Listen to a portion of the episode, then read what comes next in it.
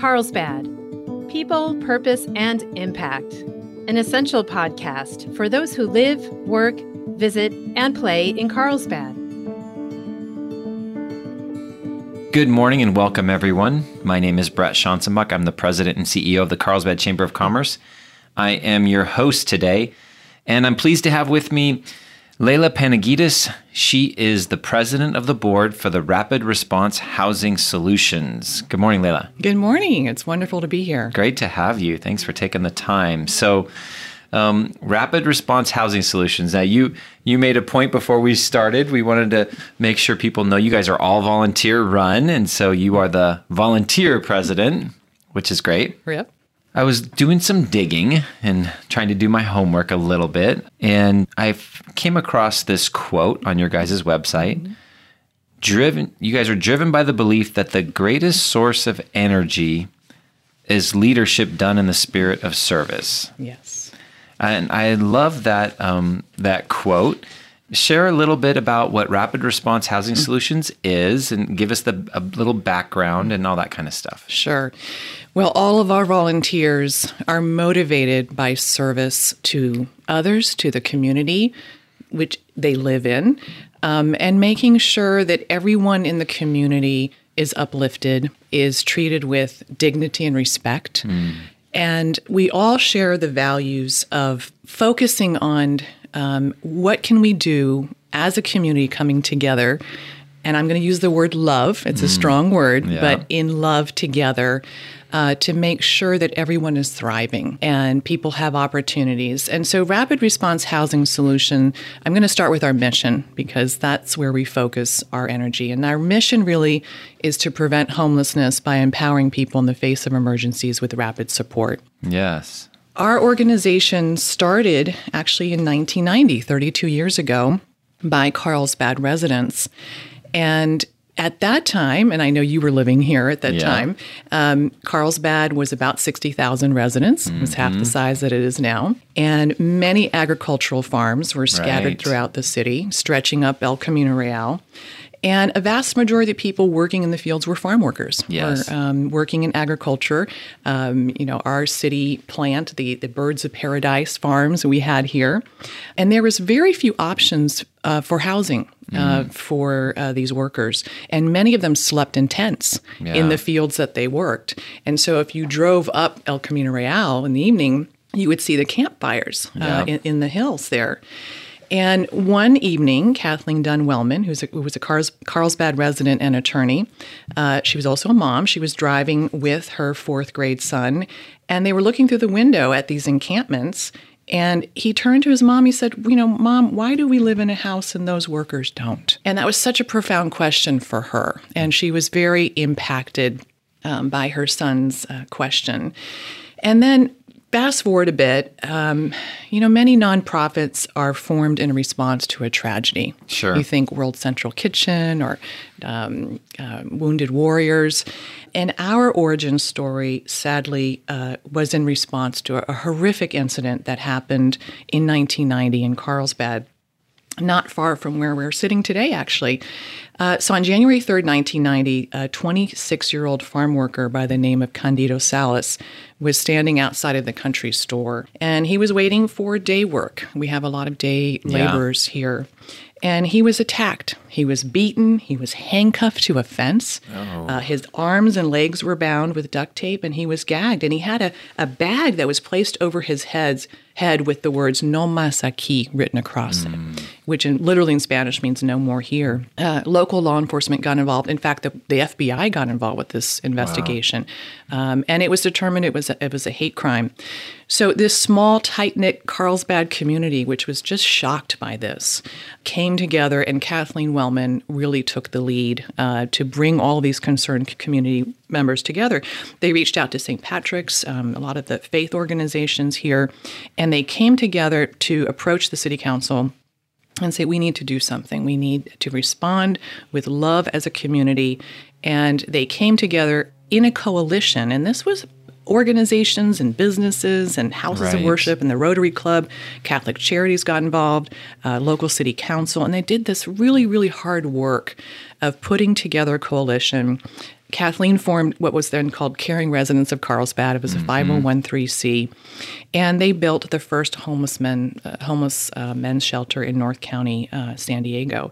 And when interviewed, uh, because Kathleen was the Citizen of the Year for her leadership, she said, "quote We have to help alleviate the suffering of the homeless. The federal and state government can help, but the buck stops here. This shelter is a step in the right direction." And that's really what the spirit of our mission is continues Yeah. to be homelessness has not gone away. Right. I mean, for Yeah. every 10 people that exit homelessness, there's 13 that come in to the system. So it's it's a leaky boat. Mm. Yeah. And it, it seems intractable. It's so complex, but all of the organizations, the, the all of the levels of government and these uh, faith-based organizations that are coming together to address it, there is a solution. We know that there's a solution. The solution to homelessness is for people to have a home. And it sounds simple, but doing that, reaching that goal is extremely complex. So we're just we just play one little spar, uh, part in that in, in helping uh, to to reach that goal. Yeah. Well, thank you for sharing that backstory. So, then how did you get connected to uh, Rapid Response Housing Solutions? So, some people may know, we were listening to this, I ran for city council in 2020, and it was during the shutdown, the pandemic. Right. And so I wasn't able to really get out and canvass and talk to people. But one of the things that you do when you are running for office or really running for any leadership position is talk to the people that you're going to represent. Right. What are the top of mind issues? What are the key kind of keep me up at night kind of um, thoughts. And so I started talking to many community organizations, especially in the district that I was, but throughout Carlsbad. And I came across this group of people that support the La Posada de Guadalupe Men's Shelter and was very inspired by the work that they did and and this story that has gone back since ni- to 1990 people of goodwill and uh, heart centered and love centered people that give of their time, their treasure, their talent to try to solve solutions. And we know that the quality of our life is so determined by what happens on a local level, which is why you know, local city council makes a big impact because Right. those policy decisions have the most im- immediate impact on our lives. Right. So I met with them and I was very inspired. And they asked me to come up, come on the board uh, in actually 2019. So going into 2020, we looked at the organization. They didn't have an online presence. There wasn't um, a lot of infrastructure built in in terms of it was really kind of a, a restart up. Um, my background is in business. I'm an entrepreneur. I focus on companies that are that are just starting out and, and growing. So I just brought all my skills and talents together and developed a website and created a um, a database for all their donors because they were some on Excel spreadsheets and really just created that infrastructure. But but my motivation really was to see this grow and to plug in more into the community and and be part of this coalition, this wider coalition. Um, within San Diego County as well. And what part could we play? What was that part as a volunteer based organization could we do to um, help alleviate the, the homelessness crisis? Wow, that's wonderful. We're going to take a quick pause. We are talking with Layla Panagitis from Rapid Response Housing Solutions. When we come back, we're going to talk about um, their initiatives and what they're doing. We'll be right back. Don't go anywhere. So, Layla, the Rapid Response Housing Solutions started as caring residents of Carlsbad, as you mentioned, from Kathleen Dunn. And then it went a tra- into a transition and it was called Friends of La Posada. And you've mentioned La Posada. And Yes. now you recently went into a rebranding of Rapid Response Housing Solutions. So take us through that journey a little bit. Like, why did it get changed to Friends of La Posada? And what is your relationship to them? And then why rebrand again? Right. I want to start off with just talking about our Carlsbad firefighters because um, they, they have these four printed words on the side of their official vehicles. And the four words are prevent, respond, prepare, and recover. And we looked at the homelessness crisis and said, what could our group do to focus on alleviating this crisis? And we decided that prevention was the area that we were going to focus. If we could prevent people um, from being unstabilized in housing in the first place, that would be where we would focus our efforts. And so as we were thinking about what this small group, because we're just a small group, could do, we wanted to say that homelessness as a social problem can only be solved if we ask the question what is the social change we seek? Hmm. And so, with that, it was articulated that we needed to do some research, and there are some really good researchers on our board. We reached out to the Chapin Hall Institute, the University of Chicago, who has done extensive research and policy research on what are those innovative solutions out there that could be used to help people avoid um, being homeless in the first place and then to exit homelessness. And so, when we decided to really shift our focus to prevention, it opened up much more opportunity to look at this kind of ecosystem and the system, systematic, all of the moving pieces, both the micro and ma- macro uh, impacts. And where we landed really was on using direct cash assistance as a way to stabilize people in housing because it's a much greater lift to move someone who's already been unsheltered into shelter Right. than to keep them stabilized in Yeah. the first place. And so we went to Catholic Charities actually. We talked to their CEO, Vino Pajanor, and there was a lot of confusion because Catholic Charities manages and runs the shelter. They actually operate the shelter When you say the shelter, you mean the La Posada de Guadalupe Men's Shelter. Right. So there was a lot of confusion because our name was Friends of La Posada. So people were coming to us thinking we were the Mm-hmm. Service ran it, provider. yeah. That we were the ones. We were, I was actually getting calls uh, from people who wanted shelter and said, "Is your shelter open? What are Right. the criteria?" I mean, so we're not service providers. We're not social workers. We're not case managers. And so there was a lot of brand confusion because Catholic Charities runs that shelter. Right. So really, with the blessing Yeah. of Catholic Charities and, and Vino Pajanor and uh, the Catholic Charities team, who encouraged us to really think about if you're going to be transitioning anyway and broadening your scope and mission, uh, to change our name. So the, the timing came came really uh, well. Then we looked at family shelters because La Posada de Guadalupe is only a men's shelter. Okay. So we wanted to focus on families and children. Now, for children, especially because of the trauma impacts of, of being unsheltered, can have lifelong rep- repercussions. Uh, so we really wanted to intervene and interrupt that uh, for families and children. And these are a lot of single moms, um, working poor. Sure. And so we approached Operation Hope North County, which is a Mm-hmm. women and family shelter and we said, "What can we do to help?" Um, and we also approached Interfaith Community Services, which is a very large organization, and we said, "We know you're you're you're very very large, but we want to help because they're also working in this space." So there's a lot of groups that work in this space, and we said, "How can we complement what, what you're doing? Yeah. How can we support?" Um, and so with Operation Hope North County, we established a program called the Stability Fund.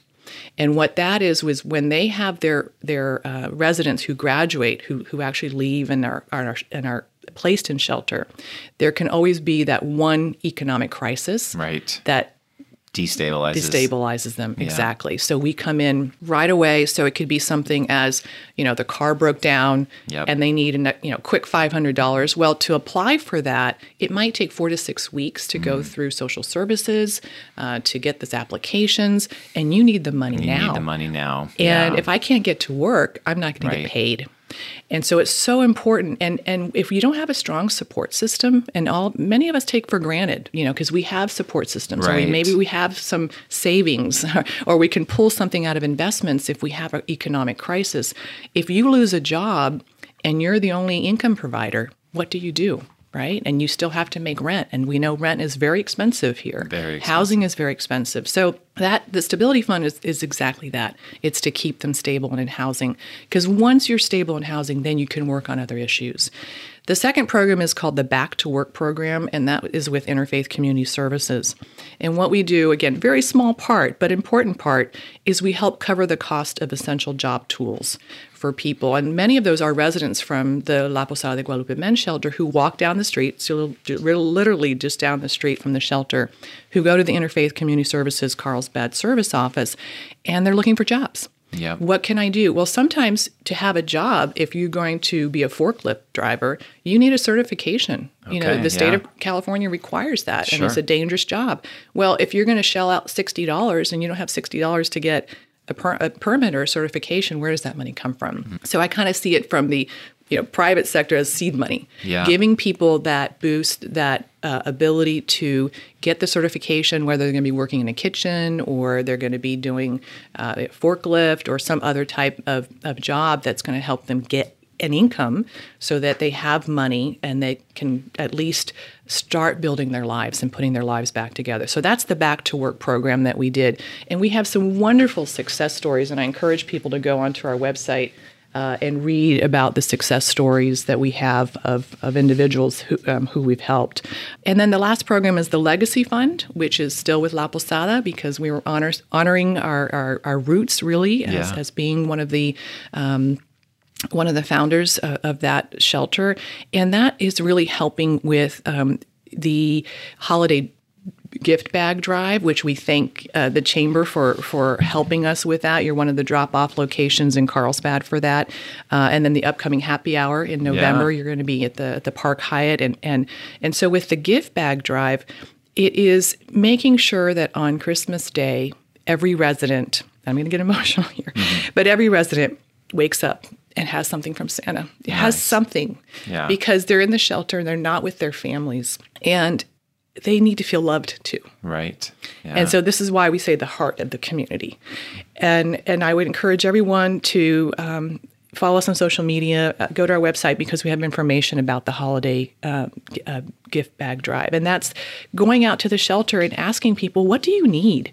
Uh, we don't Yeah. do that enough. And so when we talk to Operation Hope, for example, the Women and Family Shelter, we asked those residents, "What do you need at Christmas, or what do you, what do you need in general?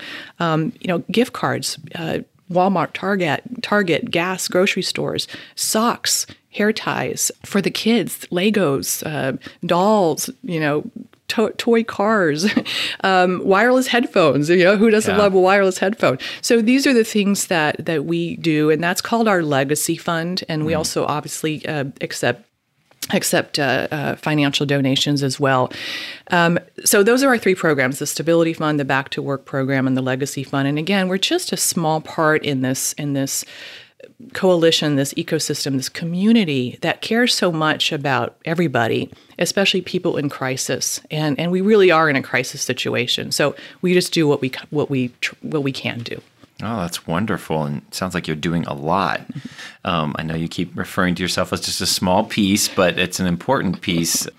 How do you raise funds to help you do all those things that you just mentioned? Because obviously, giving out, you know, grants to stabilize people in those situations that takes having that money or all these things. So, how do you guys raise money? Yeah, that is the most challenging part. And again, looking at the ecosystem, there, I mean, there are thousands of nonprofits in San Diego. There I forget are. the number, but there are there are so many from Yes. you know five hundred dollars up to multi-million dollar organizations, and so we're all kind of going after kind of the same pool of money. Um, you know, we don't have big benefactors or philanthropists that are giving us millions of dollars, and so this is probably the most difficult thing for any nonprofit is to get Yes. sustained revenue. Yeah. And so we do a couple things. We're on social media now. We're on the major channels, but um, you know, digital marketing is important.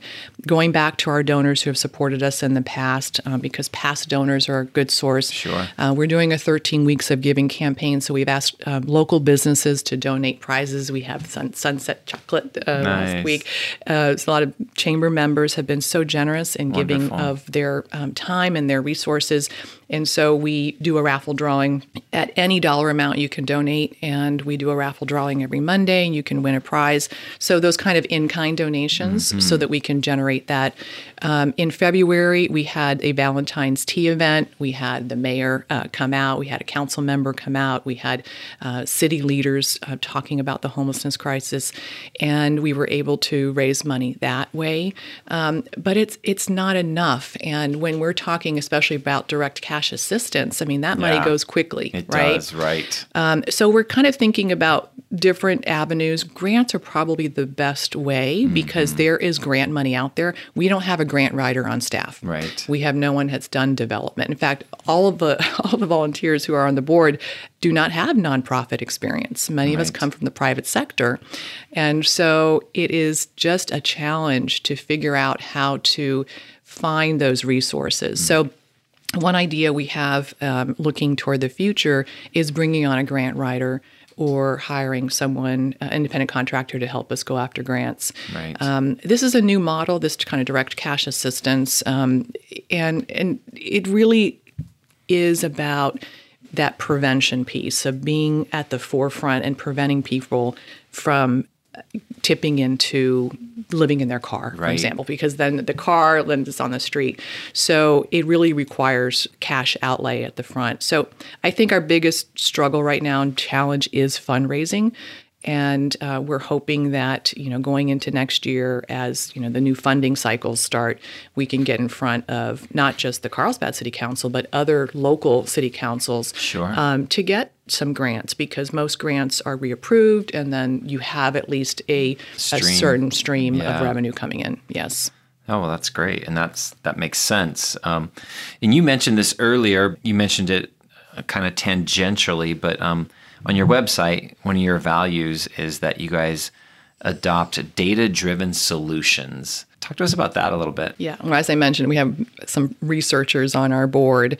It's important to make decisions based on data, especially when you're running an organization, um, whether it be nonprofit or for profit. Uh, so, certainly, we all make emotional decisions. Um, that's that's key. I do believe in this connection of heart, head, and intuition.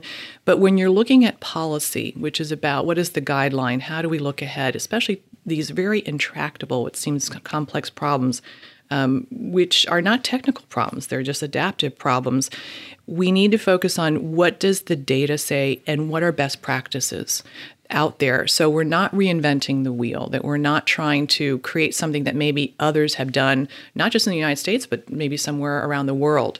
And so really casting that net wide of looking at what do we know has worked? And so, one of the programs out of the Chapin Hall Institute, University of Chicago, is to address homelessness amongst amongst youth in New York City.